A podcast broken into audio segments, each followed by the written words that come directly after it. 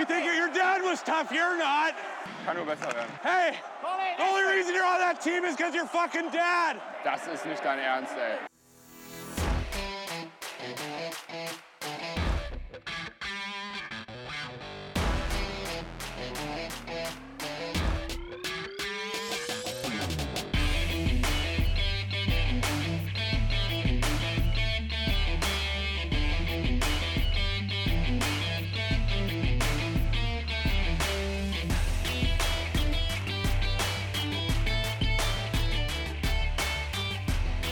Es ist Mittwochabend, kurz nach 22 Uhr. Die DEG steht weiter auf dem 13. Tabellenplatz. Phil Veroni ist verletzt, Adam Pale ist als Ersatz da und wir sprechen über. Herzlich willkommen zur 80. Ausgabe von Trash Talk, dem DEG-Fan-Podcast. Guten Abend, Daniel. Guten Abend, Milan. Guten Abend, Zuhörer. Und ja, 80. Folge, wirklich? Krass. Ja, krass, die 80. Folge ja, große Ereignisse werfen ihre Schatten voraus, mehr oder weniger in absehbarer Zeit. Ähm, Daniel, als da am Sam Freitag die Gerüchte kamen, dass Adam Pale aus Salzburg zur DEG kommt, da warst du sprachlos und hattest keine Worte dafür. Hast du deine Worte inzwischen wiedergefunden? Ja, alles gut. Das war so eine erste Reaktion, wie man sie halt auf einen Spieler hat, ähm, weil ich einfach die letzten zwei Jahre ihn in Augsburg gesehen habe und ja, ich ihn da einer Ausländerlizenz nicht würdig empfand von dem, was er da geliefert hat. Aber, jetzt kommt das Aber, man muss natürlich dann mit etwas Abstand auch mal betrachten, wenn man das dann mal sacken lässt. Ähm, vielleicht hat er da auch einfach nicht mehr ins Spielsystem gepackt, die, äh, gepasst. Die Mannschaft war generell äh, auch letzte Saison arg im Abstiegskampf gefangen und äh, da war vielleicht der Platz auch für seine Rolle nicht so da, wie es eigentlich mal gedacht wurde, wie er es in den Jahren davor auch schon gezeigt hat, dass er sehr erfolgreich ausleben kann. Natürlich kommt dann dazu, dass er jetzt in Salzburg wieder nicht scheinbar angekommen ist in einem Spielsystem und das hat natürlich erstmal zu denken gegeben. Jetzt muss man halt sehen, wie es wirklich in Düsseldorf am Ende ist. Der Start war natürlich unfassbar. Also habe ich noch nie erlebt, dass ein Spieler vier Sekunden auf dem Eis steht, in diesen vier Sekunden einen Bulli gewinnt, was ja bei der DEG im Moment schon hoch zu loben ist. Und dann direkt danach äh, zur Mitte läuft, tippt und tippt die Scheibe ins Tor mit dem ersten Puckkontakt danach. Also verrückt. Und äh, aber danach war natürlich im Spiel ein paar Chancen noch da, ein schöner Move, ein schöner Check, aber ich glaube, das braucht jetzt einfach die Woche, um sich einzuspielen. Und deswegen bin ich schon auf äh, morgen, äh, Quatsch, übermorgen, am Freitag gespannt gegen Nürnberg, ähm, ob er da ja seinen Impact bringen wird und kann und quasi den ersten Tag, das erste Spiel bestätigen kann. Was sagst du denn, Milan? Du warst ja Minimum genauso sprachlos, wenn nicht einen Tag mehr.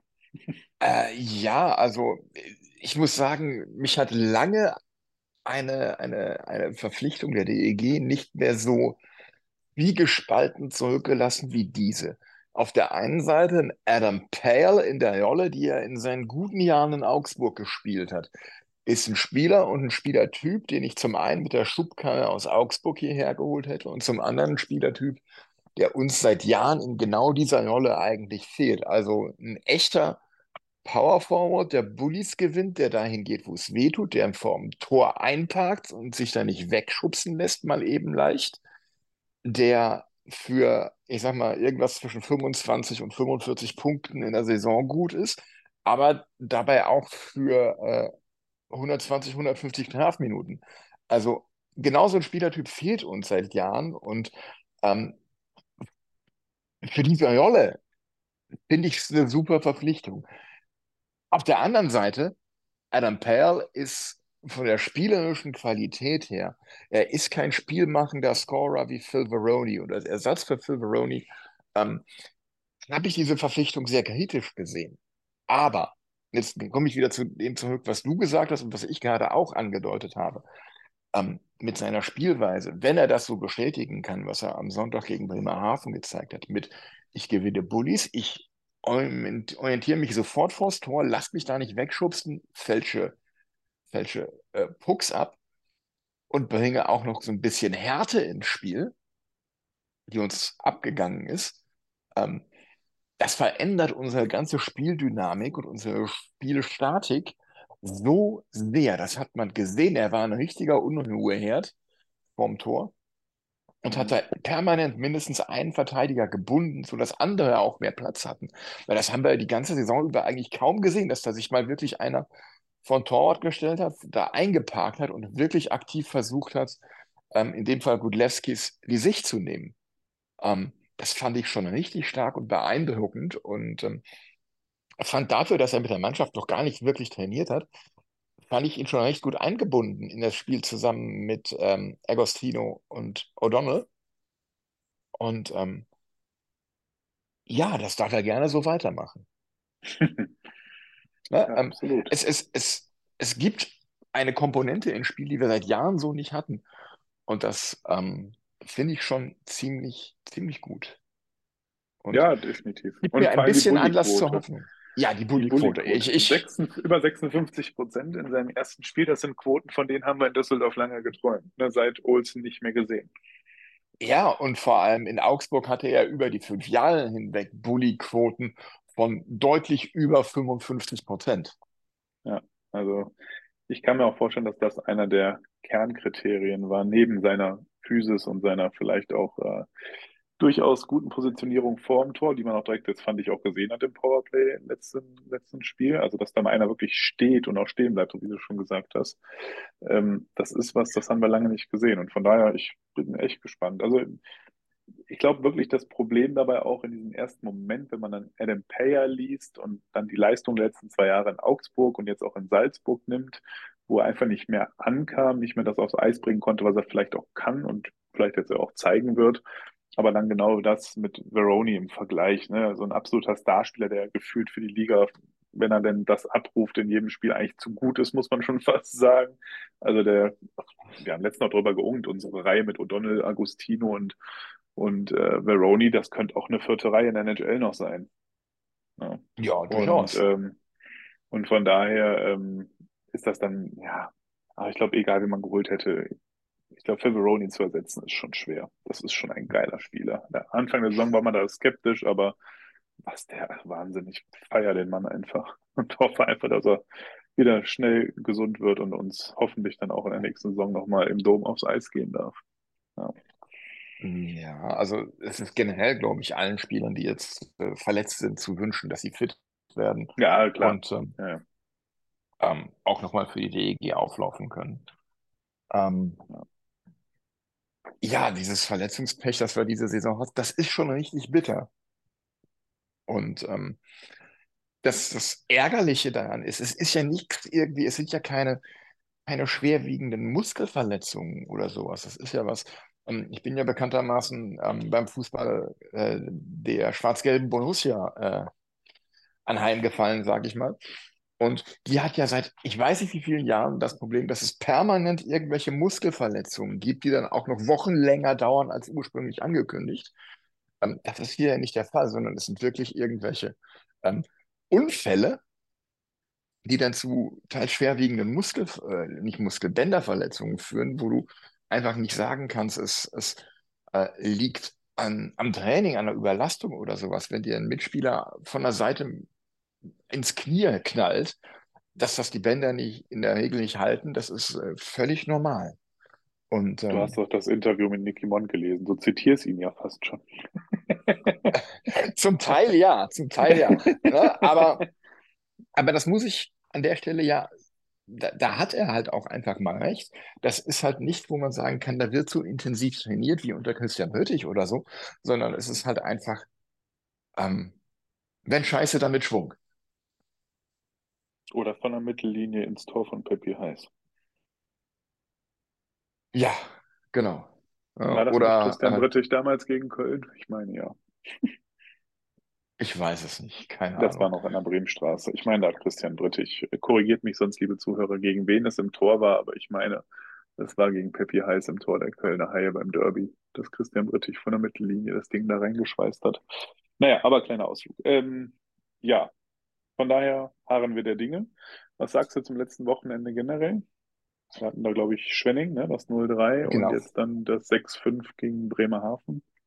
Schwenningen, ja, also ein, ein Wochenende äh, sinnbildlich eigentlich für die ganze Saison. Licht und Schatten.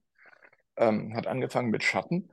Ähm, ich war ja erschrocken ob der Leistung in Schwenningen. Das war, fand ich richtig, richtig schwach in allen Belangen. Ähm, Thomas Tuchel würde darüber sagen, ein einziges Defizit. Ähm, ich fand, das war phasenweise fast schon ein Klassenunterschied, was man da gesehen hat. Das fand ich erschreckend schwach. Umso positiver war ich dann überrascht am Sonntag von der Leistung, ähm, die mehr als zwei Punkte verdient gehabt hätte, wenn man sich nicht selber um den Lohn gebracht hätte. Ähm, zumindest zum Teil selber, weil man sich zwei Dinge quasi selber reingelegt hat. Und zwei weitere hat man dann durch eine, ähm, ich sage mal, unausgeglichene, unausgewogene Regelauslegung noch eingeschenkt bekommen. Ja, also ich bin ja da wirklich auch keiner, der auf Schiedsrichter schimpft, weil ich habe höchsten Respekt und finde, dass die echt, das ist ein krasser Job, glaube ich, den die da machen auf dem Eis in der Schnelle Absolut. auch Entscheidungen treffen. Aber was da am Sonntag passiert ist gegen Bremerhaven, also das ging wirklich überhaupt nicht, mit wie viel zweierlei Maß da gemessen wurde. Bremerhaven konnte sich gefühlt alles erlauben in dem Spiel. Und bei uns war dann, äh, also ich, die beste Szene war das, das Anker-Ding in der ersten, im ersten Drittel, der vorher klarstens gehalten wird. Also wirklich, das war ja ein Ringkampf des Bremerhaveners mit Ankert. Dann löst sich der Bremerhavener, dann macht Ankert das gleiche mit ihm und direkt geht der Arm hoch. Boah, da, also da war ich wirklich, ach, passiert mir selten, Ja. aber richtig am Brodeln, weil ich sage, das geht nicht. Und dann hat es natürlich direkt das 2-1 auch gegeben und ähm, ja, also da passte vieles nicht bei der Schiedsrichterleistung am Sonntag. Also, also was ich, was ich da jetzt mal ganz klar sagen will, ich will nicht sagen, dass die Strafe gegen Ankert oder auch die Nein. gegen die andere, ähm, wer war's? Svensson, dass die unberechtigt waren. Überhaupt nicht, die waren völlig die waren in Ordnung. beide. Genau, Aber wenn du die pfeifst, dann musst du es auf der anderen Seite genauso pfeifen. so ist es. Das ist es. Genau. Ne? Und wenn ein, ein Weise da nach dem Pfiff ähm, na, am Boden liegenden Düsseldorfer Spieler den Puck gegen den Oberkörper schießt, dann muss das auch eine Strafe sein. Ja, und das habe ich nicht verstanden. Ganz ehrlich, ich hätte sogar erwartet, dass das im Nachgang noch zu einem Spielsperre führt. Ja, Dass man sich das anguckt und sagt, nee, also das ist, äh, es wäre eigentlich eine Spieldauerstrafe gewesen, wegen, also sowas wie damals Reimer obszöner Geste oder Schlittschuhtritt, so ist für mich auch, ich schieße den am Boden liegenden Gegner noch mit dem Puck ab. Sorry, aber ist das Gleiche am Ende des Tages. Äh, genauso respektlos und äh, gefährlich auch am Ende des Tages. Und ähm, Ja. das habe ich nicht verstanden. Da hätte, also bei dem, was wir dieses Jahr an Strafen gesehen haben, teils für Lächerlichkeiten, teils dann aber auch viel zu geringe Strafen für Vergehen, die eigentlich viel schlimmer waren, finde ich vom Strafmaß. Aber dann solche Aktionen gar nicht zu ahnden, kann ich nicht nachvollziehen. weder im Spiel noch danach, ja. Also Genau. muss ich auch sagen. Ähm, sorry, da fehlte mir jede Linie. Man kann natürlich jetzt sagen, keine Linie zu haben, ist auch eine Linie, aber das war einfach eine katastrophale Schiedsrichterleistung. Ist mir Ähm. übrigens bei, beim Kollegen McFarlane auch jetzt hier im, insbesondere im Zusammenspiel mit Odin schon öfter aufgefallen. Also gerade McFarlane ist für mich sehr anfällig für eine schwierig zu deutende Linie in meinen Augen. Aber Ja. ich will, wie gesagt, gar nicht so auf Schiedsrichter rum. Also alles gut. Es, daran hat es auch nicht gelegen, dass wir den Punkt verloren haben. Jetzt kann man sagen, vielleicht schon, weil ne, eine Powerplay jetzt vielleicht nicht geben dürfen, jetzt 4 gegen 4 oder dann 5 gegen 5 geht sicher auf, weitergehen müssen. Aber ja, am Ende haben wir schon ein bisschen Selbstverladet, wie du schon sagtest. Haukeland Ja, klar. daneben gegriffen. Der Pass von Agostino war natürlich der Traumassist, den Bremerhaven nicht hätte schöner spielen können. Ich frage mich bis Ja, heute, wenn- was ein Spieler seiner Qualität geritten hat, so einen Pass vor sein eigenes Tor zu spielen. Wenn, wenn solche Pässe dann auch mal genauso beim eigenen Spieler ankommen würden, wenn man selber in der Angriffszone ist. Ja, hatten wir ja. Blank auf Clark. Ja. Das war ja im Endeffekt mehr oder weniger das Gleiche. Okay, Agostino stand, glaube ich, sogar hinterm Tor und Blank noch quasi vor, aber Ja. Der Pass war im Endeffekt der gleiche. Wir haben also zweimal das Ja. gleiche Tor erzielt, sozusagen. Ja, mehr oder weniger, genau. Ja. Aber ansonsten, ähm, ich fand auch Gudlewski ist nicht sonderlich stark, muss ich sagen. Ja, gerade in der Anfangsphase. Also das Tor von Akta Ja. darf natürlich nie im Leben fallen. Das war natürlich ein absoluter Torwartfehler. Da fehlt mir auch ein bisschen, dass wir mehr den, den Torwart so ein bisschen besingen, muss ich sagen. Das war damals eigentlich immer Ja. ganz schön, wenn ein Torwart so einen Bock gemacht hat, dass man dann mal Torwartfehler ganz laut ruft oder sonst irgendwas. Wir hatten es versucht Ja. anzustimmen bei uns in der Ecke, aber das hat ja keinen Anklang gefunden. Ähm, Generell so, finde ich, nicht. dass, dass wir als Fans viel zu wenig davon, daraus machen, dass wir zwei Drittel lang den gegnerischen Torwart vor uns haben. Ja. Den, den müsste man eigentlich ähm, viel mehr beackern im Spiel. Ja, den Namen rufen und den ablenken einfach auch, ne? Mit irgendwelchen Gesängen, ist egal was. Hauptsache, der hört Ja. seinen Namen und denkt sich, was machen die da? Genau, irgendwie muss man in den Kopf reinkommen. Genau. Und, und du stehst halt, wir stehen da halt zwei Drittel lang hinter ihm und haben ihn direkt vor unserer Nase und ähm, eine bessere Gelegenheit kannst du eigentlich nicht haben. Ja, aber jetzt mal eine Frage an dich. Was glaubst du, warum tun wir uns gefühlt dieses Jahr leichter, wenn wir gegen die Top-Teams spielen? Ich meine, jetzt haben wir München zu Hause besiegt. Klar, alles mit viel Glück auch immer. Das brauchen wir nicht verschönen. Also auch gegen München, da dreimal oder zweimal das leere Tor, wo ein Bein noch dazwischen ist, was eigentlich ein sicheres Tor für München war. Aber egal, am Ende standen die drei Punkte da. Äh, gegen äh, Bremerhaven jetzt auch die zwei Punkte, wo man eigentlich hätte drei holen können mit zweimal zwei Tore führen. Warum klappt gegen die Mannschaften von da oben und gegen die Teams, die ein bisschen weiter unten stehen oder im Mittelfeld, tun wir uns so schwer? Warum werden wir dann von Schwenningen so hergespielt? Ähm, zum einen, ähm, was Schwenningen angeht, ich habe es, glaube ich, in der letzten Folge mit André schon gesagt, Schwenningen, gerade zu Hause, ist in dieser Saison unfassbar unangenehm zu spielen, weil sie es meiner Meinung nach zum ersten Mal wirklich schaffen, das kleinere Eis zu ihrem Vorteil zu nutzen. Das Das- ist unbestritten. Ja. Ne? Ähm, aber ähm, ich weiß nicht, woran es liegt. Vielleicht ist es sowas Psychisches, dass die, die da oben stehen, sagen, ach, die stehen da unten. Oder umgekehrt, dass wir, die unten stehen, sagen, komm, gegen die da oben, jetzt erst recht, ne? wir haben nichts zu verlieren. Ich weiß es nicht. Keine Ahnung. Oder vielleicht sind die aus dem Mittelfeld besonders motiviert, weil es so eng ist. Ich habe da keine vernünftige Erklärung für. Was ist deine Theorie? Ja, ich, ich glaube einfach, dass man ja vielleicht ein bisschen lockerer reingeht jetzt aufgrund dieser Abstiegskampfpsychologie, die ja doch dann da ist und die für viele Spieler ja total was Neues ist. Das darf man nicht vergessen. Also die DEG war bisher nie im Abstiegskampf und, äh, und vor allem nicht mit den Spielern, die heute da sind. Und äh, man hätte auch nicht damit gerechnet, dass man da reinkommt. Ne? Man hat eigentlich eine Mannschaft gebaut und die darauf eingestellt, äh, dass sie um die Playoffs spielt, vielleicht sogar um Platz 6 spielt. Und äh, ich meine, denke an die Interviews, die ich vor der Saison mit den Jungs teilweise geführt habe, gerade mit den Neuzugängen, da sagten alle, ich will deutscher Meister werden. Ne? Ähm, und jetzt stehst du da unten drin und mit viel Glück schaffst du es auf Platz 10 noch. Mit viel Pech kannst du aber auch nächstes Jahr DL2 spielen. Und das ist, glaube ich, eine hohe psychische Belastung. Und wenn du gegen die direkten Teams unten spielst, dann weißt du genau, wenn du da jetzt vergeigst, dann hast du dieses klassische Sechs-Punkte-Drama. Ne? Also dann zieht der Gegner mal drei Punkte weg, während du jetzt drei Punkte aufholen können. Und das ist, glaube ich, gegen die Top-Teams von oben nochmal was anderes vom Kopf her, weil du da weißt, wenn wir hier Punkte holen, sind das Punkte, die nicht eingeplant waren, ne? die man nicht unbedingt holen muss. Man geht also vielleicht ein bisschen lockerer, freier ran und sagt so, den zeigen wir es jetzt einfach mal, ne? Und spielt mal locker auf. Und äh, ja, ich hoffe einfach, wenn, wenn es so sei, was ich hier gerade vermute, was auch völlig falsch sein kann, aber ähm, dann hoffe ich einfach, dass wir jetzt am Freitag gegen Nürnberg mal einfach locker aufs Eis gehen mit dem Selbstvertrauen von dem Sieg gegen Bremerhaven, weil das ist auch was, was ich diese Saison nicht verstehe, dass wir aus Siegen kein Selbstvertrauen schöpfen können für die Folgespiele.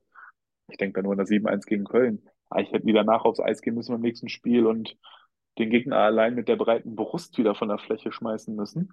Äh, und irgendwie bleibt davon nichts, ne? Äh, Ja, ich Jahr. glaube, wir haben, wir haben in dieser Saison nicht einmal in zwei Spielen hintereinander gepunktet. ja doch das schon, aber nicht drei. Ja. Genau. Ja, von daher, äh, das ist so meine Theorie dazu. Naja, was kann, was kann einem jetzt Hoffnung machen und was kann einem weniger Hoffnung machen? Ich habe mir einfach mal spaßeshalber Milan die letzten zehn Spiele angeguckt, ne? Statistiken Ja. hier. Und äh, da ist ganz spannend. Da ist die DEG zum einen in der Gesamttabelle in den letzten zehn Spielen auch 13. Also da, wo wir jetzt stehen. In den letzten zehn Spielen zwei Siege nach regulärer, ein Overtime-Win, ein Shootout-Win, sechs Niederlagen.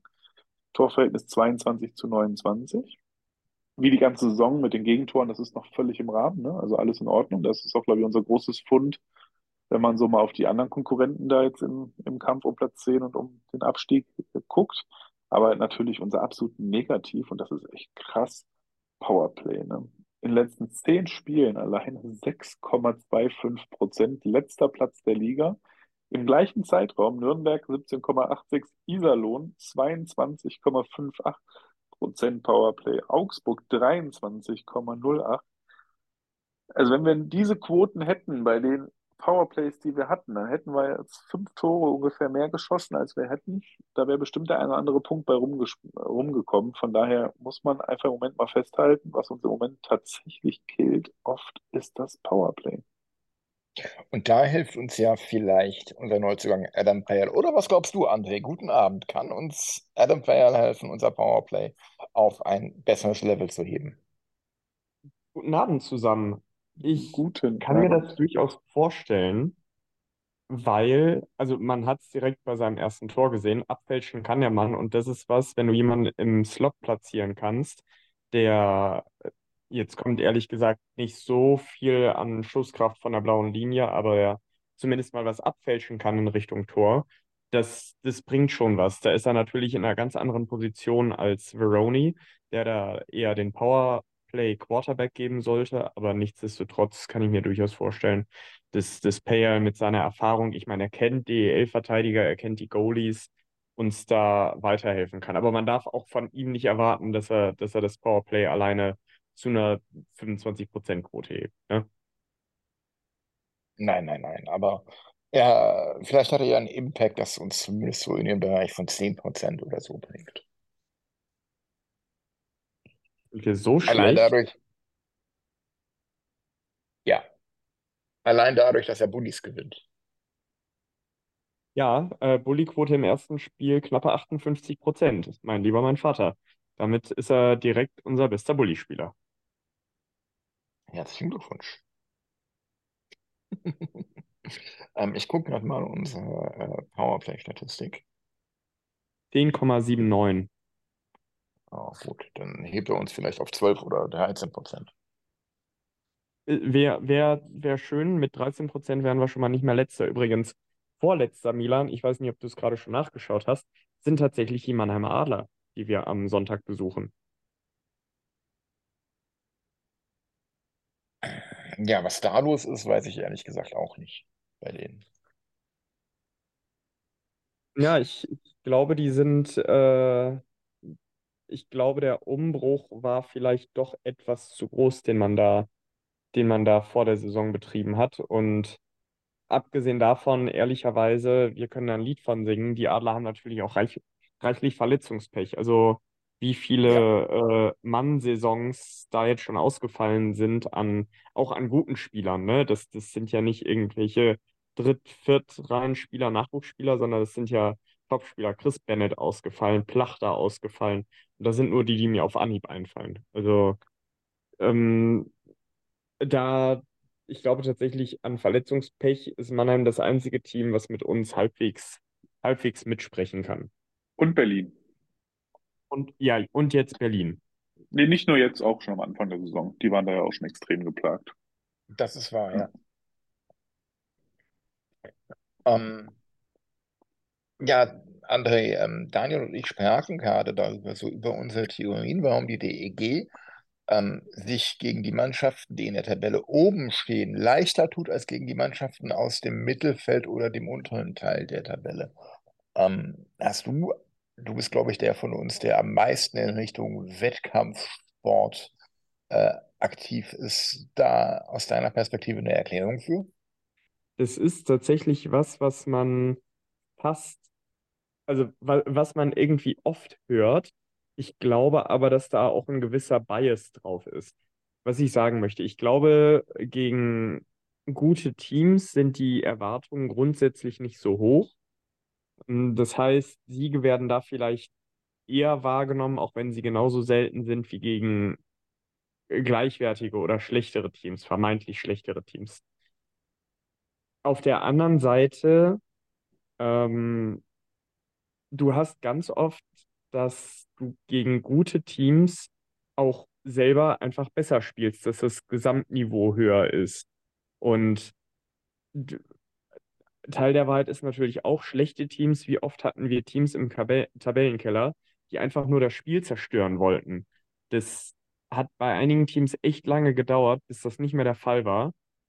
Äh, für mich ist übrigens tatsächlich äh, Iserlohn, Augsburg, teilweise Frankfurt zu nennen bei den Teams, die einfach nur das Spiel zerstören wollen. Und äh, früher auch Bremerhaven, aber inzwischen spielt Bremerhaven halt mit. Und wenn du, wenn du wirklich ein sortiertes Spiel hast und, und auch ähm, wirklich sortierte, ähm, gut organisierte Angriffe vortragen kannst, dann sieht das natürlich aus, als hättest du gegen die guten Teams deutlich, deutlich mehr Mitsprache.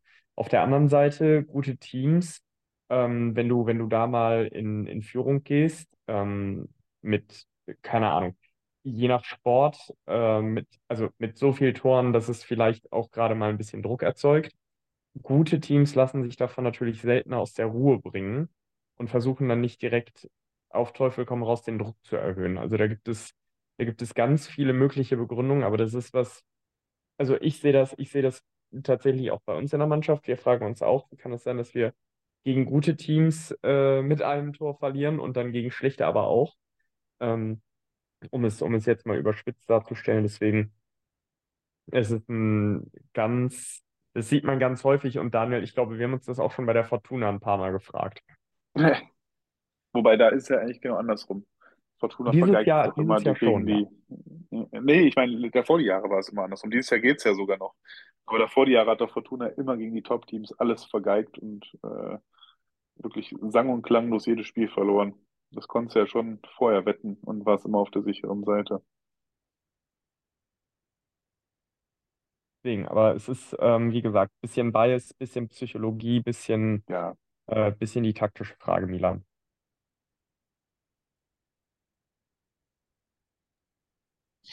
Ja, ähm, Daniel, du bist ja unser Statistik-Guru. Hast du noch irgendwas Schönes ausgegraben, außer äh, Powerplay der letzten zehn Spiele? Nein, wir waren ja gerade bei den, bei den, bei den Bullies, äh, hatten wir ja über Adam Payal schon eben gesprochen eingangs, äh, mit den sagenhaften 57,69 Prozent. Übrigens, Alex Blank macht ja seit einiger Zeit, gerade jetzt seit dem Ausfall von Veroni, auch das ein oder andere Bully mehr als zuvor. Zumindest habe ich das so ein bisschen beobachtet. Der steht immerhin bei 49,6, also 62 zu 63, ist damit auch besser als Veroni, nochmal 2 Prozent. Also vielleicht kristallisiert sich da ein zweiter künftiger Bully-Spieler heraus. Äh, in der Statistik ist total geil. Luis Üffing, äh, von 114 Bullies 22 gewonnen, Quote 19,3. Also den sollte man vielleicht nicht mehr zum Bully-Punkt schicken. Ähm, ja, Alex Blank ist ein gutes Stichwort. Ich finde, seit er nicht mehr in der Youngster-Reihe ist, äh, blüht er gefühlt richtig auf und zeigt richtig starke Leistungen wieder. Ist so mein Eindruck, Brutal. dass ihm das gut, das gut tut, Ja. mehr Eiszeit zu haben und andere, ähm, vielleicht bessere ähm, Reihenkollegen zu haben, Mitspieler zu haben, neben denen er auf dem Eis steht. Und ähm, was Louis Üffing angeht, vielleicht kann Adam Pale ihm bei der Gelegenheit ja mal erklären, wie das mit dem Power Forward geht. Ja, aber, Ja, aber zu. Alex Blank ist, also ich glaube tatsächlich, dadurch, dass er die Reihe nicht mehr führen muss, in der er spielt, ich glaube, das hat ihn unheimlich befreit und das merkt man auch. Also äh, in den Punkten, wir, wir haben, glaube ich, das letzte Mal gesprochen nach 27 Spielen. Jetzt sind noch mal elf mehr dazugekommen. In der Zeit hat, ähm, hat Alex Blank sechs Punkte mehr erzielt als, also sechs Punkte in neun Spielen, anstatt, ich glaube, vorher waren es sieben in 27. Das spricht eine sehr klare Sprache und auch die Entscheidung, die er trifft, wann er in den Zweikampf geht, wann er einen Schuss nimmt, das sieht deutlich gesünder aus, Daniel. Ja, Definitiv. Also wir haben ihn ja beim letzten Spiel schon gefeiert. Ähm, kommt gerade richtig aus dem Pushen, Alex Blank. Ähm, gefällt mir auch richtig gut. Stapft äh, damit so ein bisschen für mich äh, dem Bennett Rosmi nach. Also der hat mich ja total überzeugt zu Saisonbeginn. Es hat mir unheimlich wehgetan, als er raus war. Fand seine Aktion, seine Moves, der hat mal was Frisches reingebracht, mal was Kreatives, mal eine Idee gehabt, hat einen guten Schuss. Ähm, da erfüllt er für mich diese Rolle so nach und nach immer mehr so ein bisschen den Bennett Rosmi auch mit zu ersetzen, der im Moment ausfällt. Weil er zu Saisonbeginn überhaupt nicht da war und jetzt so kommt, ersetzt er für mich im Moment so ein bisschen Bennett Rosmi. Ja, würde ich auch so sehen, tatsächlich. Ähm, jetzt habe ich vergessen, was ich sagen wollte. Ähm, ich finde auch, dass das, das Blank, ähm, er hat sich auch für eine wirklich starke Leistung am Sonntag belohnt mit seinem Tor. Auch ein sehr schöner Abschluss an der Stelle und ein richtig geiler Torjubel Richtung Kurve. Ähm, ja, ähm, das kommende Wochenende steht an. Da spielen wir am Freitagabend zu Hause gegen Nürnberg und dann geht's nach Mannheim. Was erwartet ihr von dem Wochenende? Ähm, schafft es die DEG zum ersten Mal mehrfach in zwei Spielen hintereinander zu punkten?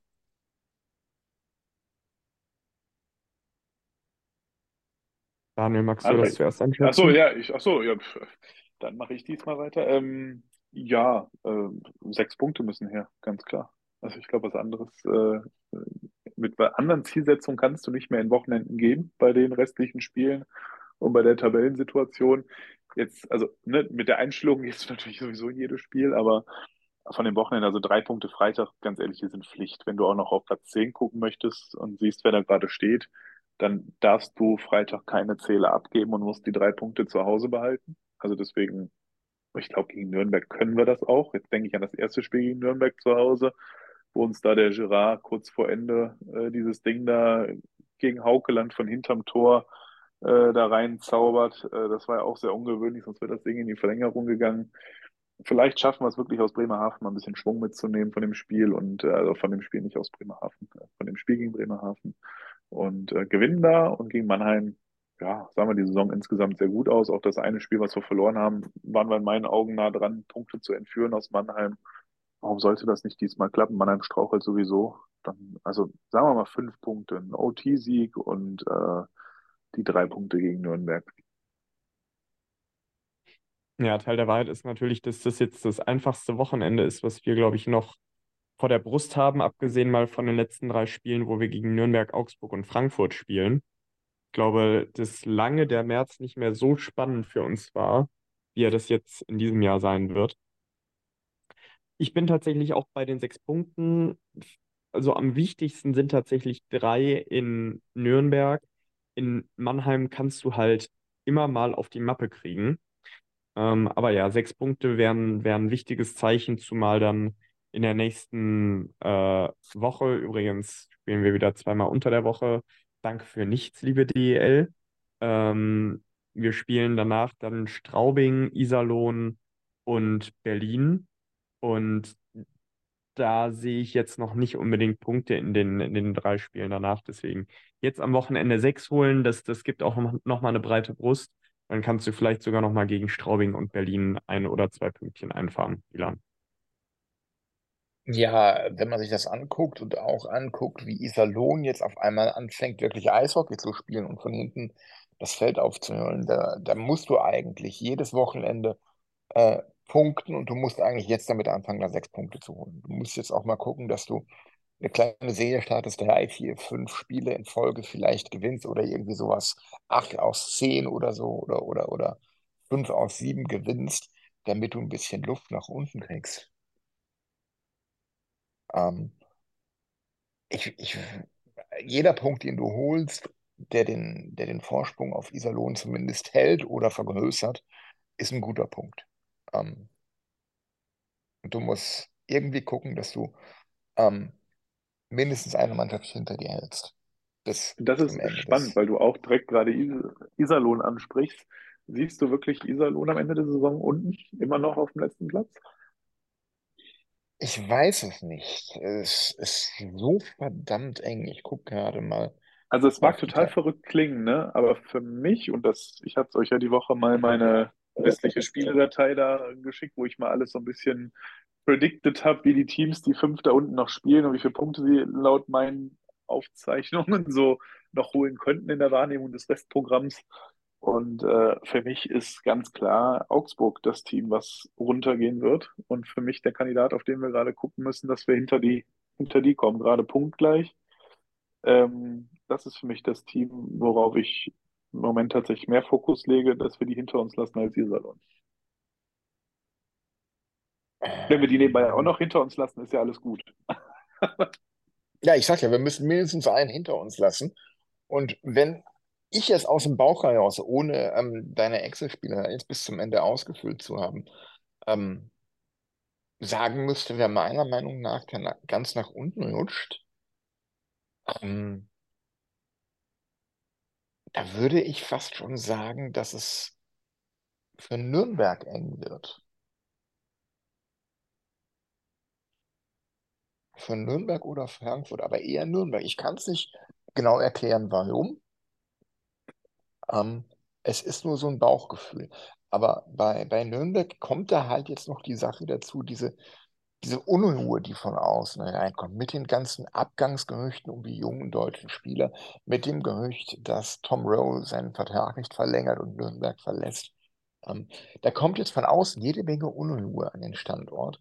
Und ich weiß nicht, ob das in der Situation so gut ist für diese Mannschaft. Also jetzt, glaube ich, tut es denen noch nicht weh, weil sie gerade gut auf Platz 10 stehen und erstmal so, ja, gerade ist ja alles im Flow und wir gewinnen ja auch zuletzt ein paar Spiele.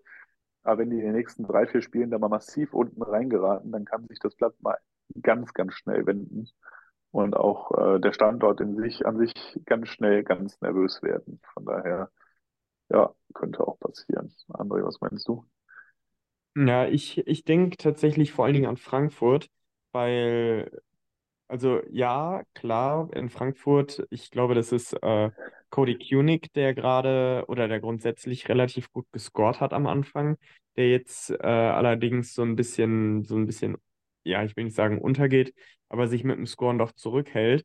Und ansonsten die beiden Jungs, auf denen, glaube ich, viele Hoffnungen beruht haben, nämlich Carter Rowney und Dominik Bock, liefern halt dieses Jahr nicht. Und das kann für meine Begriffe dazu führen, ebenso übrigens, wie dass du als Frankfurt, ja relativ lange sehr entspannt im, äh, im Playoff-Bereich waren, dass du da jetzt so kämpfen musst und dann vielleicht noch den einen oder anderen Nackenschlag bekommst. Ich kann mir vorstellen, dass du dann auch in Abwärtsstrudel gerätst, wenn du dann auf einmal ähm, Nullpunkte-Wochenende hast, ähm, dass du, dass du dann arg ins Denken kommst. Äh, Augsburg ist, glaube ich, ein bisschen gefestigt, ähm, vielleicht auch ein bisschen entspannt durch die Erfahrung vom letzten Jahr. Ähm, Nürnberg höre ich, höre ich tatsächlich gerade zum ersten Mal, dass es da unruhig ist, aber klar, wenn, äh, wenn dann Spieler irgendwo anders Verträge kriegen oder unterschreiben, dann, ähm, dann hilft das auch dem Standort nicht, ne? Also tatsächlich, aber Ja, mein, also, mein, also Gerüchte waren, glaube ich, Fleischer, Weber und Hede nach Ingolstadt. Bei den Nee, nach Straubing. Nach Straubing, Entschuldigung, aber halt irgendwas da unten. na, nett. Ähm, ja, also für mich, für mich ist es Frankfurt, ähm, das am ehesten, glaube ich, aufpassen muss, dass nicht in Abwärtsschwul gerät. Weil Iserlohn, in Iserlohn, ich meine, wir wissen, wie das da ist, ne? Wenn die mal in Fahrt kommen, dann finden die sich selber so geil, dass sie auf einmal davon überzeugt sind, dass die Eishockey können und dann gewinnen die Spiele. Ich meine, ähm, das Brett, das der äh, Okbekele da neulich in einer, ich glaube, das war sogar in einer Overtime, da reingesetzt hat mit 100, weiß ich nicht, 40, 50 km/h. Sowas klappt dann auf einmal, ne? Da triffst du auf einmal nicht mehr den eigenen Mann, sondern machst den Overtime-Winner. Iserlohn, ähm, Iserlohn ist für mich total emotiongesteuert und deswegen gibt es bei denen eigentlich auch, glaube ich, in den letzten Jahren nie was außer Abstiegskampf beziehungsweise abgeschlagen äh, Tabellenende oder relativ deutlich Playoffs. Ja, das ist, glaube ich, eine recht gute Zusammenfassung. Iserlohn geht halt nur mit Emotionen und irgendwie so eine ruhige Saison, wo du ganz ruhig und ganz entspannt da einläufst, das geht halt nicht. Da ist entweder alles himmelhoch hochjauchzend oder zu Tode betrübt. Genau. Ähm, ähm, Frankfurt sehe ich gar nicht mal so gefährdet, wenn ich ehrlich bin. Und zwar aus dem Grund, dass die ja jetzt, wobei, ja, sie haben jetzt reagiert. Sie haben ähm, den Trainer gewechselt, Hülsmeyer für Tilikein. Ähm, sie haben einen neuen Torwart geholt mit Hudacek und sie haben einen neuen Verteidiger mit Launitzen. Ähm, und ich denke, vor allem Hudacek ist dann einer, der ähm, da ihn richtig in den Arsch reiten kann, wenn er mal richtig angekommen ist in den nächsten zwei, drei Spielen. Also er muss jetzt schnellstens eine Bindung zum Spiel finden. Hat er doch Und schon. ähm, Also der hat doch mega gehalten am ersten Wochenende. Er hat doch schon Frankfurt die zwei Spiele quasi gewonnen.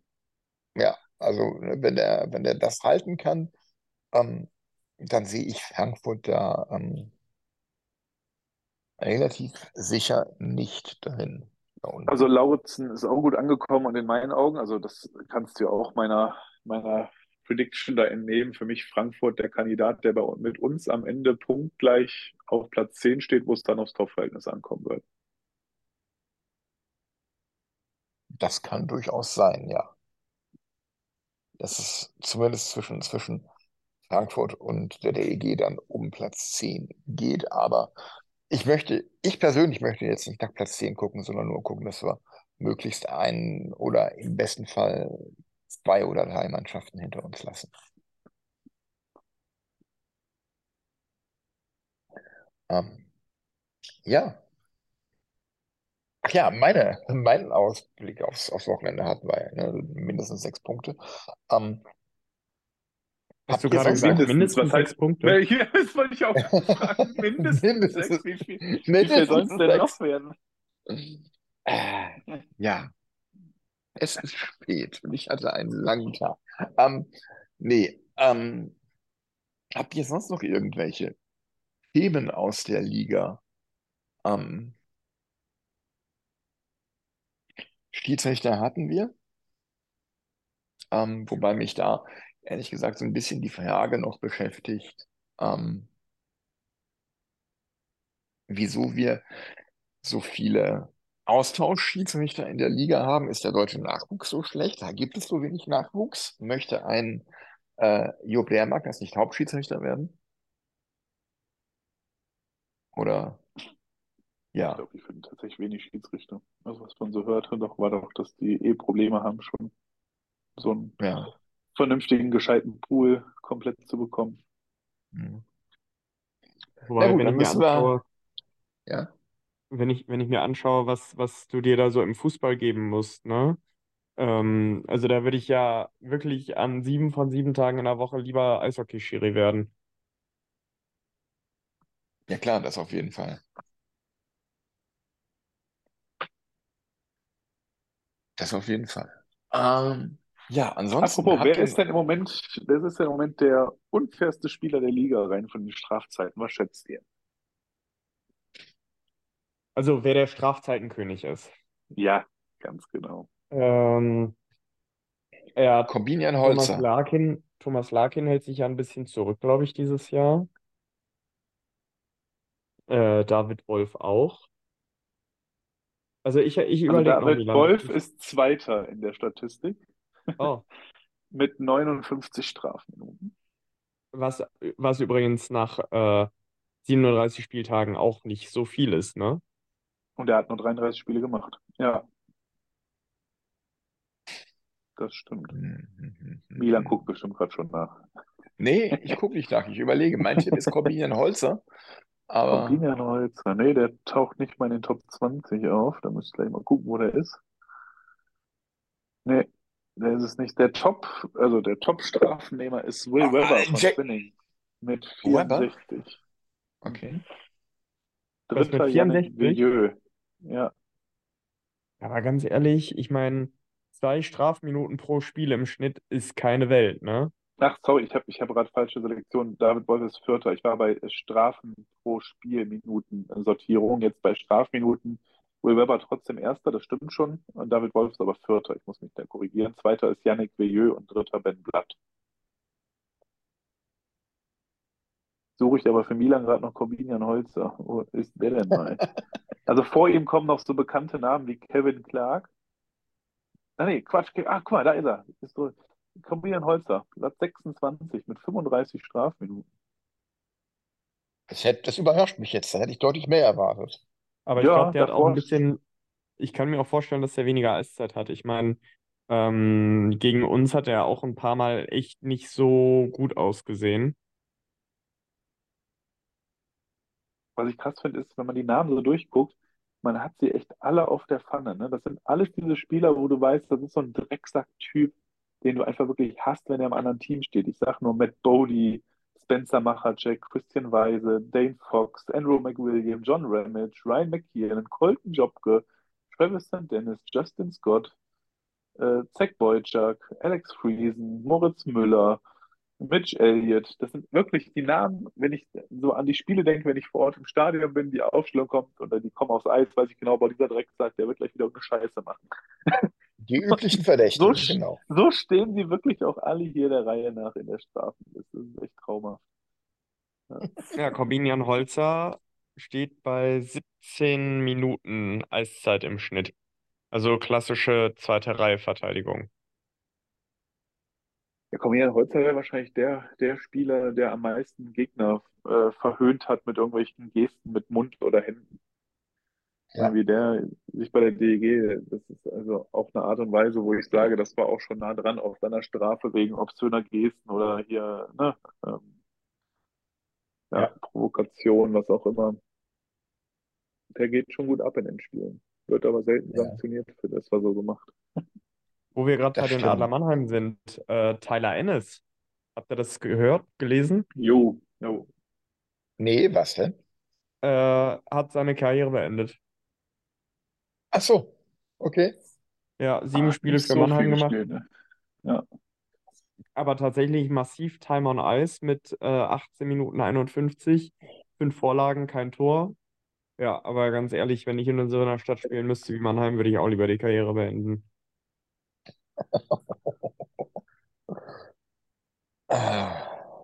Ja, tut mir einfach leid für den Spieler, weil es einfach ein Ja. Top-Spieler ist. Ich habe mich sehr gefreut, dass er in der Liga war. Ich lange in der Liga erhofft. Ich meine, als Oilers-Fan, äh, was die NHL angeht, hat man ihn da ja auch in den letzten Jahren mal gesehen. Und äh, ich fand es schön, ihn in Düsseldorf spielen zu sehen. Eines der sieben Spiele war ja unter anderem das in Düsseldorf. Ja. Und ja, man kann ihm nur alles Gute für die Zeit nach der Zeit, nach der Karriere Ding, äh, wünschen. Und äh, schade, dass wieder mal so eine Nackenverletzung oder eine Kopfverletzung ist, die dann am Ende dazu führt. Das ist äh, ja ärgerlich.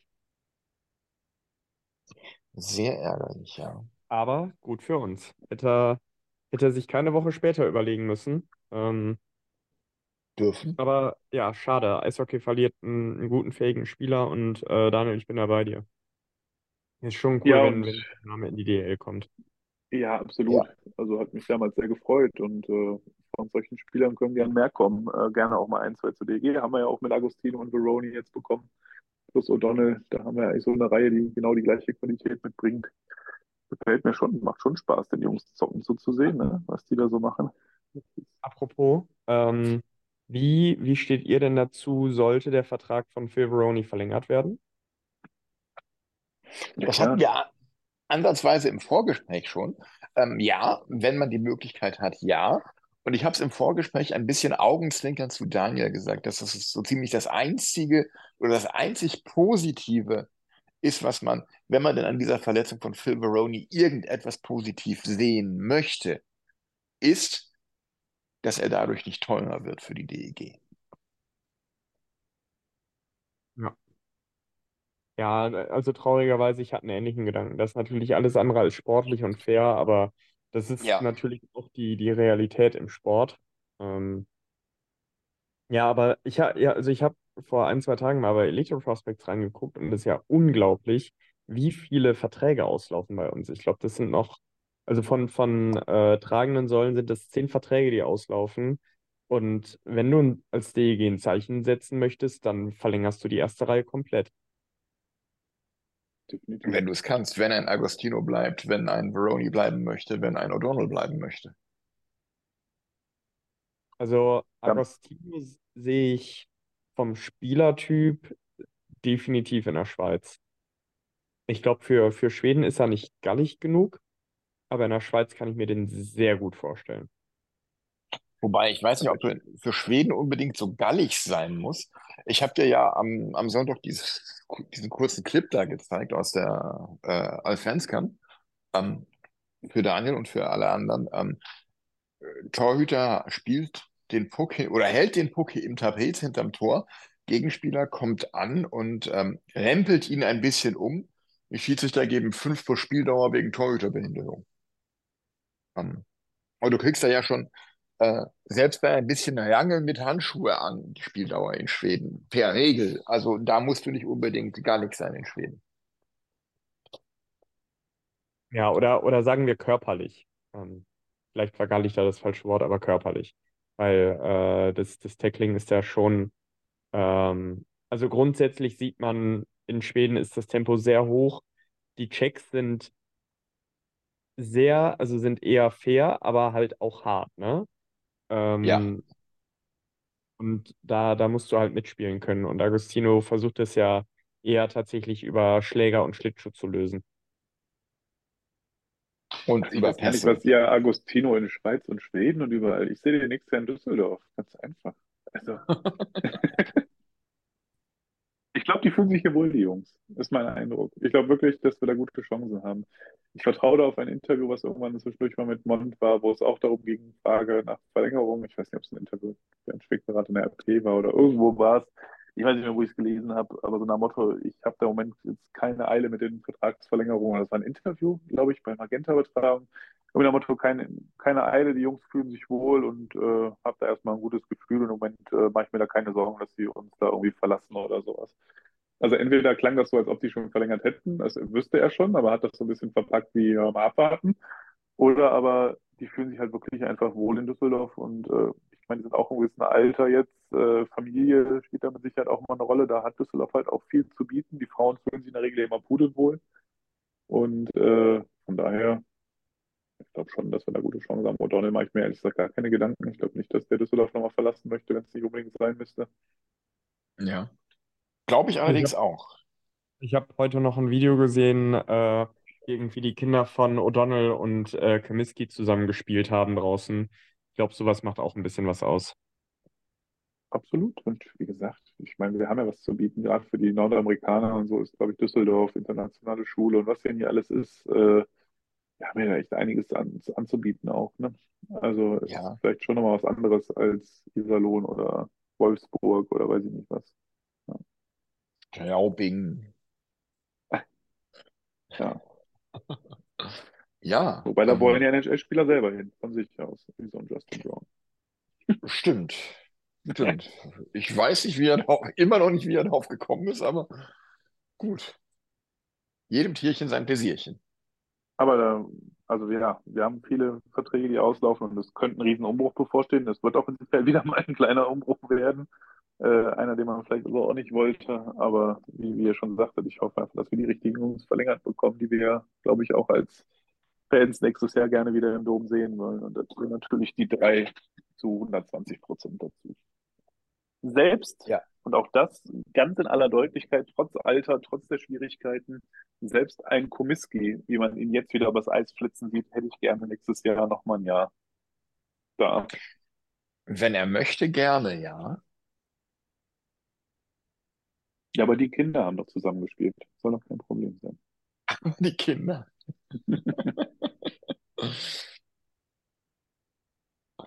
Ja, ich glaube darüber, wen wir halten möchten und äh, wen wir lieber nicht länger in eine weitere Saison im Trikot der DEG äh, sehen wollen, können wir ja bei anderer Gelegenheit einmal gerne sprechen. Ähm, Ich möchte, ich möchte so- euch noch eine Frage stellen. Das würde mich einfach mal interessieren. Noch, Ja. dann, ähm, Philipp Gugula ist ja nun wirklich, ich glaube, er selber wird der unzufriedenste Mensch auf dieser Welt sein, mit dem, was diese Saison bei ihm passiert. Äh, viel Pech am Schläger, viele unglückliche Entscheidungen. Was meint ihr zum C für Philipp Gugula? Glaubt ihr, dass das einer der Gründe oder vielleicht sogar der Grund ist, warum Philipp Gugula diese Saison so ein bisschen am struggeln ist? ja, Ist das vielleicht doch das C, was diese Bürde, die er trägt, gerade jetzt in dieser Situation des Teams, dass es da vielleicht nicht gut tut und er da doch vielleicht nicht die optimalste Wahl ist? Ich weiß es nicht. ja, da bin ich, äh, das denke ich tatsächlich. Ich habe das, glaube ich, an der Stelle schon ein, zwei Mal gesagt, dass äh, ich glaube, dass ihn das hemmt, weil er sich selber zu viel Druck macht, ähm, mit der Verantwortung als Kapitän äh, und als erfahrener Spieler und, und, und äh, vorangehen zu müssen und ähm, ähm, besonders auffällig zu sein und er versucht, die Dinge zu erzwingen. Und es fehlt ihm einfach so ein bisschen die Leichtigkeit und ähm, das Selbstvertrauen. Und ich glaube, ja, das ist bei ihm genau das gleiche Phänomen wie bei Marco Reus mit der Kapitänsbinde, dass es mehr Bürde und Last ist, denn beflügelt. Hm, also ich glaube, also in München war das auch nie ein Hemmnis. In München hat er auch drei Jahre seine Leistung gebracht, mit dem, mit dem C auch auf der Brust. Und ich glaube einfach, dass es, ähm, ich glaube, so ein C trägt sich hervorragend, wenn es läuft. Ich glaube, so ein C wiegt 50 Kilo, wenn es nicht läuft. Ähm, es gibt Leute, denen das egal ist, glaube ich. Ähm, aber ich glaube für, also ich kann mir vorstellen, dass es für Philipp Gugula wirklich zu wichtig ist, die Mannschaft nach vorne zu bringen, als dass ihm das egal ist. Und ich kann mir vorstellen, dass er sich deswegen so schwer tut. Ich würde, ähm, also ich würde noch, noch mal ein Jahr abwarten, bevor man überlegt, äh, den Kapitän zu wechseln. Aber, Aber Daniel, war wenn du das wirklich Thema, in München Kapitän? das wäre mir auch neu gewesen. Also ich meine, dass ich ihn da mit dem C habe spielen sehen. Okay. Moment, Also das ich, prüfe ich, ich, ich bin halt nach. in so einem, ich bin halt in so einem Zwiespalt bei Philipp Gugula, aber auf der anderen Seite muss man jetzt auch einfach mal der Fairness halber sagen, der Mann wird halt auch nicht jünger. Ne? Der ist jetzt auch 36, ähm, wird in diesem Jahr auch noch 37 im Juni. Vielleicht Nein, er war ist nicht jetzt auch einfach, Kapitän in München. nee, wollte ich gerade sagen, war er auch nicht. Wir haben jetzt auch neu. Ja. Okay, ich, ich habe ihn Ähm, dem C gesehen, aber vielleicht war das auch, ähm, vielleicht war das auch vertretungsweise. ähm, Kapitän in der Zeit in München war wer? Hager? Genau der. Aber äh, um zurückzukommen, vielleicht ist es jetzt auch die erste Saison, wo er einfach nicht mehr das abliefert, was er die letzten Jahre abliefern konnte, weil Alter. Vielleicht fängt Naja, aber sein ein, Spielstil hat sich jetzt nicht wesentlich verändert. ja, aber ich finde, dieses Jahr trifft er halt schon mehr, ah, ich will nicht sagen, einfach schlechte Entscheidungen und braucht in manchen Situationen zu lange, die Situation zu überblicken. Allein wie viele Fehlpässe er offensiv in der Zone spielt, die dann zum Gegner kommen, weil der Gegner da locker reinspritzen konnte und mit meinem Lieblingswort reinspritzen, ähm, reinspritzen konnte und die Scheibe abfangen konnte. Das ist mir letztes Jahr bei weitem nicht so aufgefallen. Also irgendwie, als ob ein bisschen die Handlungsschnelligkeit verloren gegangen ist, Situationen, ja, mit seiner Qualität, die er unbeschrieben eigentlich hat, das einzubringen. Keine Ahnung, schwierig zu sagen. Aber darf man ja auch nicht vergessen, ne? Man erwartet jetzt letztes Jahr 47 Punkte in 56 Spielen, dieses Jahr 14 nach 38. Ja, schon krass. Ja. Vielleicht ist es auch eine Mischung aus beidem. Ja, also ich hoffe es ja nicht. Ich meine, er er will ja, glaube ich, auch noch ein paar Jahre spielen, wenn man das so gehört hat. Von daher würde ich ihm wünschen, dass er äh, annähernd an die 40 rankommt. Aber ja, ich glaube, mit so einer Saison und wenn das jetzt so der neue Standard in, für Philipp Gugula wäre, wäre er, glaube ich, auch nicht so glücklich. Dafür ist er dann doch zu ehrgeizig, glaube ich. Aber wenn du das Thema aufbringst, wem würdest du denn das C geben, wenn nicht Gugula? Kommen ja nicht so viele in Frage in meinen Augen. Du kannst es einem, nur einem Alec McRae in meinen Augen geben. Du könntest es jetzt, wo er zurück ist, einem Kai Komiski auch geben. Mhm. Ähm, einfach aufgrund der Erfahrung, Stanley Cup-Sieg und alles, ähm, gibt mit Sicherheit schlechtere. Ähm, ja, und vorne, ich weiß nicht, wie er damit umgehen würde, aber ich würde das mittlerweile aufgrund auch jetzt der, der Saisons, die wir haben und seinem Einsatz, ich könnte mir sogar vorstellen, das auch dem Alex Ehl zu geben. Alex Ehl, auf den Namen wäre ich gar nicht gekommen. Wenn ich Ja, ehrlich bin. spannender Ja, Gedanke.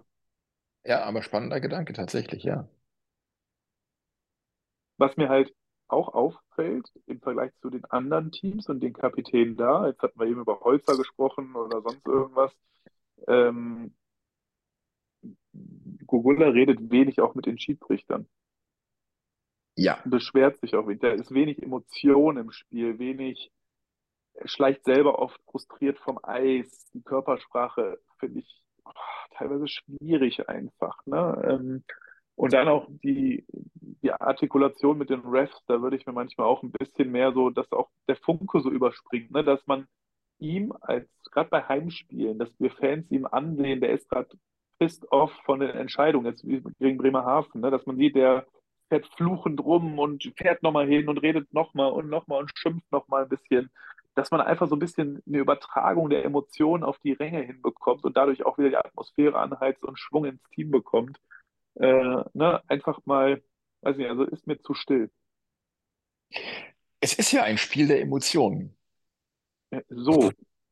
Ich Ja. habe die ganze Saison darauf gewartet. Entschuldigung. Entschuldigung, aber Ja, aber, aber wisst ihr, was ich, wisst ihr, was ich meine bei ihm so? Also fällt euch das auch auf oder sehe ich das falsch? Kann ja auch sein, dass mir das Nein, weil ich nein. mir das einrede, so denke, dass es so ist. Nein, überhaupt nicht. Ne? Da hätte es, äh, der hätte eskalieren müssen am Sonntag. Wir haben es ja, bevor du gekommen bist, André, haben ähm, Daniel und ich sehr ausführlich über die Schiedsrichterleistung vom Sonntag gesprochen. Und da hätte, hätte ich von einem Kapitän erwartet, dass er da eskaliert. Ähm, nicht, weil die, die Strafen unberechtigt gewesen wären, sondern weil die Linie so uneinheitlich war. Und ähm, wobei ich allerdings auch sagen muss, ich befürchte, bei diesen Schiedsrichtern am Sonntag, da hätten wir dann die Zehner wegen Reklamieren gesehen.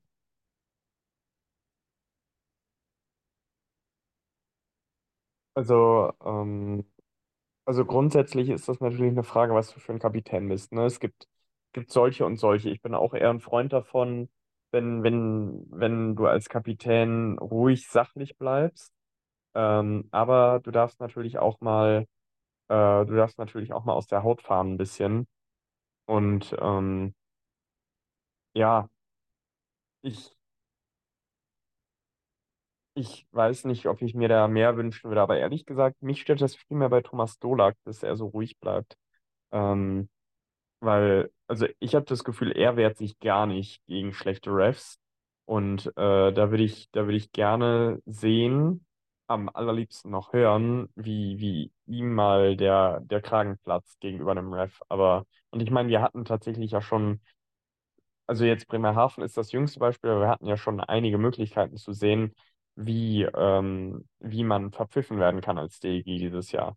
Also ich, ich kann mich noch dran erinnern, vor ein, zwei Saisons, habe ich ja gesagt, ganz ehrlich, wir haben dieses Jahr super viel Glück mit Entscheidungen, viele 50-50 Entscheidungen oder wo beide hätten rausgemusst, hatten wir, hatten wir echt, ähm, echt ein bisschen Glück mit den Refs, aber dieses Jahr ist, ist eine mittlere Zumutung mal wieder.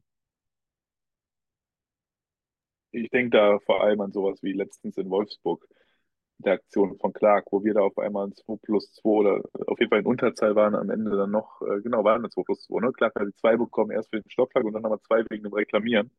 Ja, Und das, obwohl Ja. ganz klar der Wolfsburger hätte rausgemusst. Also dann hätte es zum einen nicht zu der Strafe von Clark kommen müssen, wenn der Arm hochgegangen wäre, direkt nach der Aktion des Wolfsburgers. Und erst recht das Reklamieren hätte es nicht gegeben. Wo wir da erstmal vier Minuten Unterzahl in den letzten sechs Minuten bei 1-0 Rückstand spielen mussten. Ähm, ganz ehrlich, das war schon eine mittelschwere Farce. Und ich habe bei Dolak auch da nur so ein bisschen gegrummelt, aber auch bei Gugulla nicht wirklich was gesehen, um da wirklich mal sauer zu sein. Ne? So richtig sauer. Ja, das ist richtig. Ähm, aber da sind wir wieder bei dem Thema Verursacherprinzip, gibt es ja schon lange nicht mehr in der DEL. Dass du, ähm, das hast du ja auch am, am Sonntag vor der, vor der Strafe, die zum 2-1 geführt hat, gesehen. Ähm, was wir, was wir hatten mit Ankert, der da äh, griechisch-römisch fast minutenlang gehalten und am, am, am, zum Puck kommen gehindert wird und dann befreit sich oder, oder lässt der, lässt der ähm, Bremerhavener los. Ankert macht ganz kurz dasselbe und sofort schießt der Arm hoch. Es ist mir auch nach den, nach Bullis sehr häufig aufgefallen, dass Bremerhaven unfassbar intensiv darin war, Laufwege zu blocken, Düsseldorfer Spieler einfach zu blocken und daran zu hindern, irgendwo Richtung Bande, Richtung Puck zu gehen, wo ich mir denke, ey Leute, das ist Behinderung, nehmt doch mal den Arm hoch. Was stimmt denn mit euch eigentlich nicht? ja. Also, Am auffälligsten war das Verursacherprinzip, was es nicht mehr gibt beim Derby in Köln, als Carter Prof den Öffing vermöbelt hat. Und Öffing einfach gar nichts gemacht hat. Er wollte noch diesen Kampf gar nicht, aber Katapov musste ausrasten, weil er in dem Spiel irgendwie nur siebter Verteidiger aufgeladen war und nur wenig Eiszeit bekam, musste sich zeigen.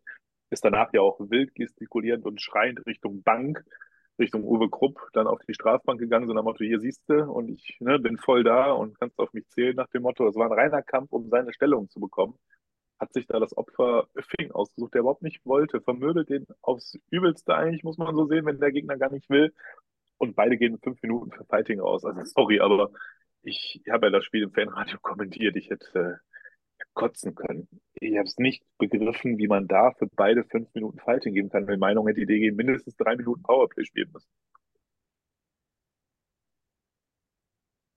Ja, also ähm, schlechter kann ein Zweit- oder äh, Zweitligaschiedsrichter oder ein, ein Nachwuchsschiedsrichter, der seine erste DEL-Saison pfeift, wahrscheinlich auch nicht pfeifen, als es unsere Austauschschiedsrichter zum Teil tun. Das, das finde find ich echt erschreckend. Ob es ein McFarlane ist, ob es ein Gofmann ist, der ja auch regelmäßig für ähm, strittige Szenen sorgt. Ich, ähm, da wünscht man sich echt einen Rick Luca zurück an der Stelle. Ich glaube, das waren sogar Schrader und Schukis oder sowas. Also jetzt ein rein deutsches und eigentlich auch gar nicht grundsätzlich ja noch wahrscheinlich eines der besseren Gespanne. Ja, wobei Schukis war ja schon als Spieler in der, für die Regionalliga so schlecht. Das ist, äh, ja, aber anderes Thema. Ähm, Ich habe ich hab noch eine Frage, eine Quizfrage für euch. Welcher Spieler der DEG, alle Feldspieler, hat die beste Plus-Minus-Statistik?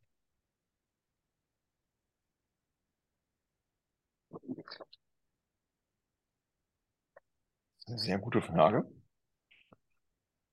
Ich weiß nicht mal, wer Topscorer ist aktuell. Ich tippe auf Agostino oder Veroni. Ähm, beste Plus-Minus-Statistik. Ach, ich hatte es neulich noch geguckt. Ich hatte es neulich noch geschaut. Da war ich total genauso wie du wahrscheinlich, deswegen fragst du es entsetzt. Das war Mhm. irgendein. War das Mebus? Nee. Ich wollte gerade sagen, es ist, das Doch, ist Ankas. Ich glaube, es ist, es ist Mebus oder, oder Akdag oder einer von denen. Mebus, Akdak, Ankar. Akda, Ankart, einer von denen. Olli Mebus, plus 9. Ja, Ja. Und trotzdem ist er Healthy Scratch. Ja. Apropos Scratch, was ist mit Luke Green? ja, das ist eine gute Frage. Das ist mir nicht grün. Keine Ahnung.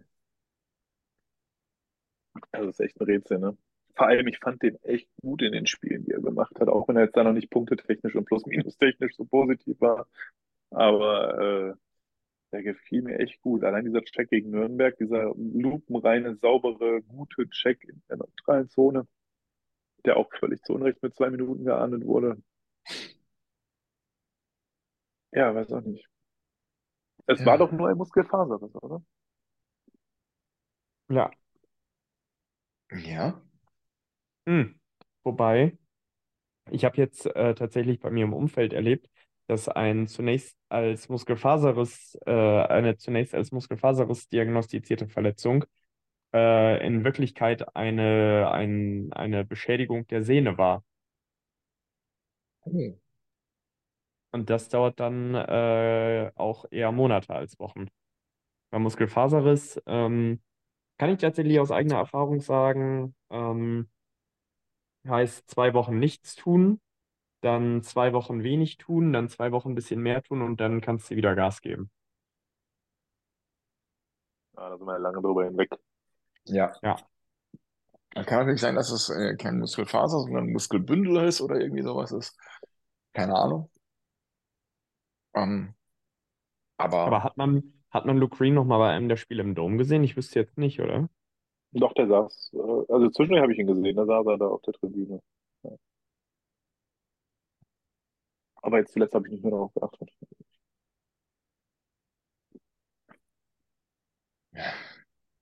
ja. Habt ihr sonst noch irgendwelche Themen zur Liga? Oder zur DEG oder zum Eishockey allgemein? Würdet ihr Henrik Hahne noch ein Spiel geben in dieser Saison? bei dem Restprogramm, bei der Brisanz? Oder jetzt sagen, ganz ehrlich, hat jetzt zwei Spiele gemacht. Das macht jetzt Würde auch keinen ich- Sinn mehr. Würde ich, sobald klar ist, dass wir nicht Letzter werden können. Das ist ein guter Punkt. Okay, also quasi so irgendwann, wenn es gut läuft, an den letzten drei, vier Spieltagen. Genau. Mhm. Es sei denn, Ja, Hauke wobei dann die letzten- sagt von sich aus, ich brauche eine Pause. Die, genau, die letzten Spiele möchte ich nochmal darauf hinweisen. Nürnberg, Augsburg, Frankfurt. Ähm, ich sehe da nicht, dass wir da so entspannt sind. Also die Frage ist eher, ob man, äh, ob man zum Beispiel in Bremerhaven sagt, ähm, äh, oder in Wolfsburg sagt, dass man den mal äh, als Kanonenfutter missbraucht. Ja, ich weiß, das klingt zynisch und das ist nicht nett und so, aber dass du einfach sagst, ähm, ja, nicht scheiß auf das Spiel, aber ey, das, das sind jetzt Punkte oder hier am 30. Januar gegen, gegen Berlin zu Hause, ähm, nach, nachdem wir ein wichtiges Spiel in Iserlohn haben, einfach mal so, so am Dienstag ein bisschen Pause gönnen, ähm, würde, glaube ich, würde, glaube ich, ganz gut tun. Ich meine, wir haben dann ja auch nochmal die Deutschland-Cup-Pause. Ähm, Zumal, wenn ich das kurz an der Stelle ergänzen darf, ja Berlin gerade auch einiges an Offensivpower weggebrochen ist, verletzungstechnisch, ne? Mit Ronning und Cormier. Von daher, äh, übrigens, ich habe Quatsch erzählt, Länderspielpause, aber nicht Deutschland-Cup-Pause.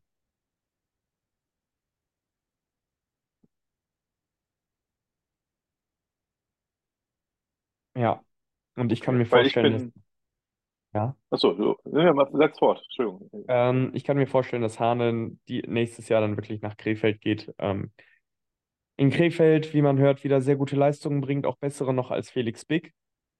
Und vor dem Hintergrund äh, ist vielleicht seine Zukunft Krefeld. Und ähm, also die Bewertung, die ich bekommen habe, ist Big ist ein guter DL2-Torwart, ein solider bis guter DL2-Torwart und Henrik Hahn ist ein hervorragender DL2-Torwart.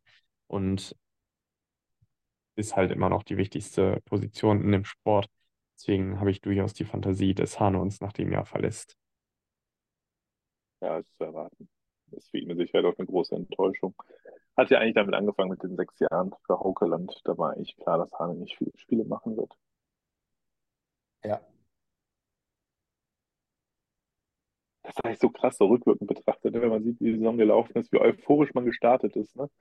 In München geil gespielt, keinen Punkt geholt, ärgerlicherweise. Dann spielst du zu Hause gegen Berlin, vor dem Spiel große Ankündigung, sechs Jahre Haukeland, Euphorie pur im Stadion. Und jetzt 36 Spieltage später im Abschied- Abstiegskampf und von Euphorie ist keine Spur mehr. Das ist echt krass. Ja. Äh, Eishockey, ein Spiel der Emotionen und kein Spiel der Konjunktive. Oh Mann. Ja, Milan, danke. Ähm, ja. Wollen wir noch kurz über das äh, sprechen, was in München passiert, oder lassen wir München München sein? Was passiert denn in München? Ähm, es gibt ab 1.4. einen neuen Stammverein für die EHC Red Bull München GmbH. Das war oder ist bis zum 31. März noch der EHC München e.V. Und ab 1.4. ist das der neu gegründete äh, Red Bull München Juniors e.V., Mhm.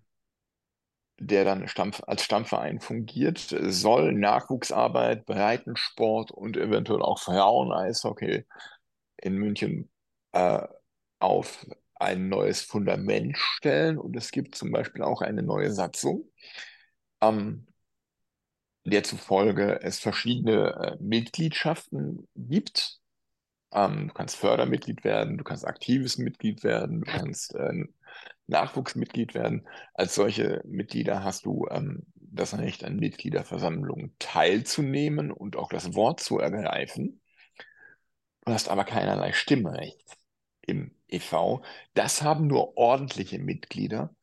Und wer ordentliches Mitglied werden darf, entscheidet allein der Vorstand. Habe jetzt kurz drüber nachgedacht und für mich festgestellt, dass mir München nicht egaler sein könnte. Es ist also im Grunde eins zu eins das gleiche ähm, Konstrukt wie bei den äh, äh, bei der anderen äh, Unternehmensabteilung aus Leipzig. Ja. Die Ra- Rasenballsportisierung des Münchner Eishockey-Kosmos scheidet unaufhaltsam Feuer an und es tut mir für die, für die Fans dort, die am EHC hängen, einfach wahnsinnig leid. Aber sowas passiert, wenn man halt, äh, ne, wo Red Bull draufsteht, ist halt Red Bull drin. Es schmeckt so, es riecht so. Und ähm, ja, wenn man mit dem Teufel ins Bett steigt. Entschuldigung, aber ist so. Gut, Und jetzt ähm, hast du ja schon wieder genug Werbung für den Energy Drink gemacht. Ich wollte gerade sagen, ja. wenn man, wenn man mit dem Teufel ins Bett steigt, darf man sich nicht wundern, wenn an der Dose gespielt wird.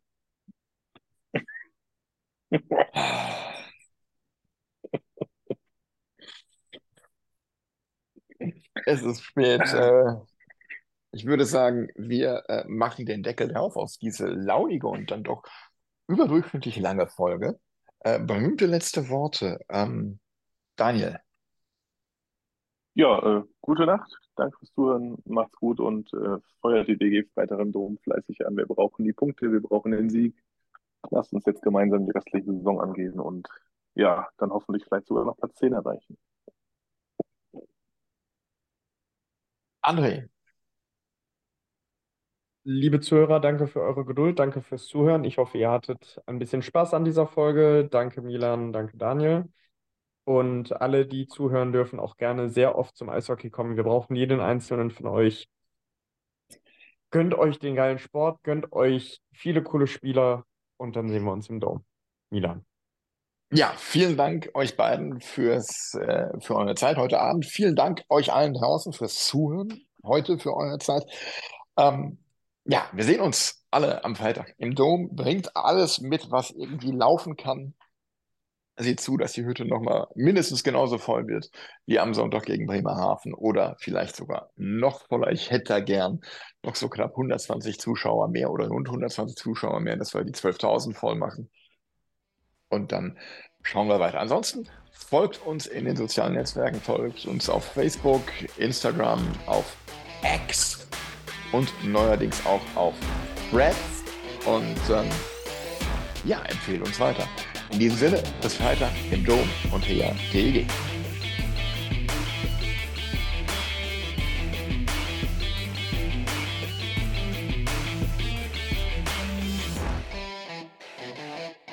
It's a fucking complex scandal.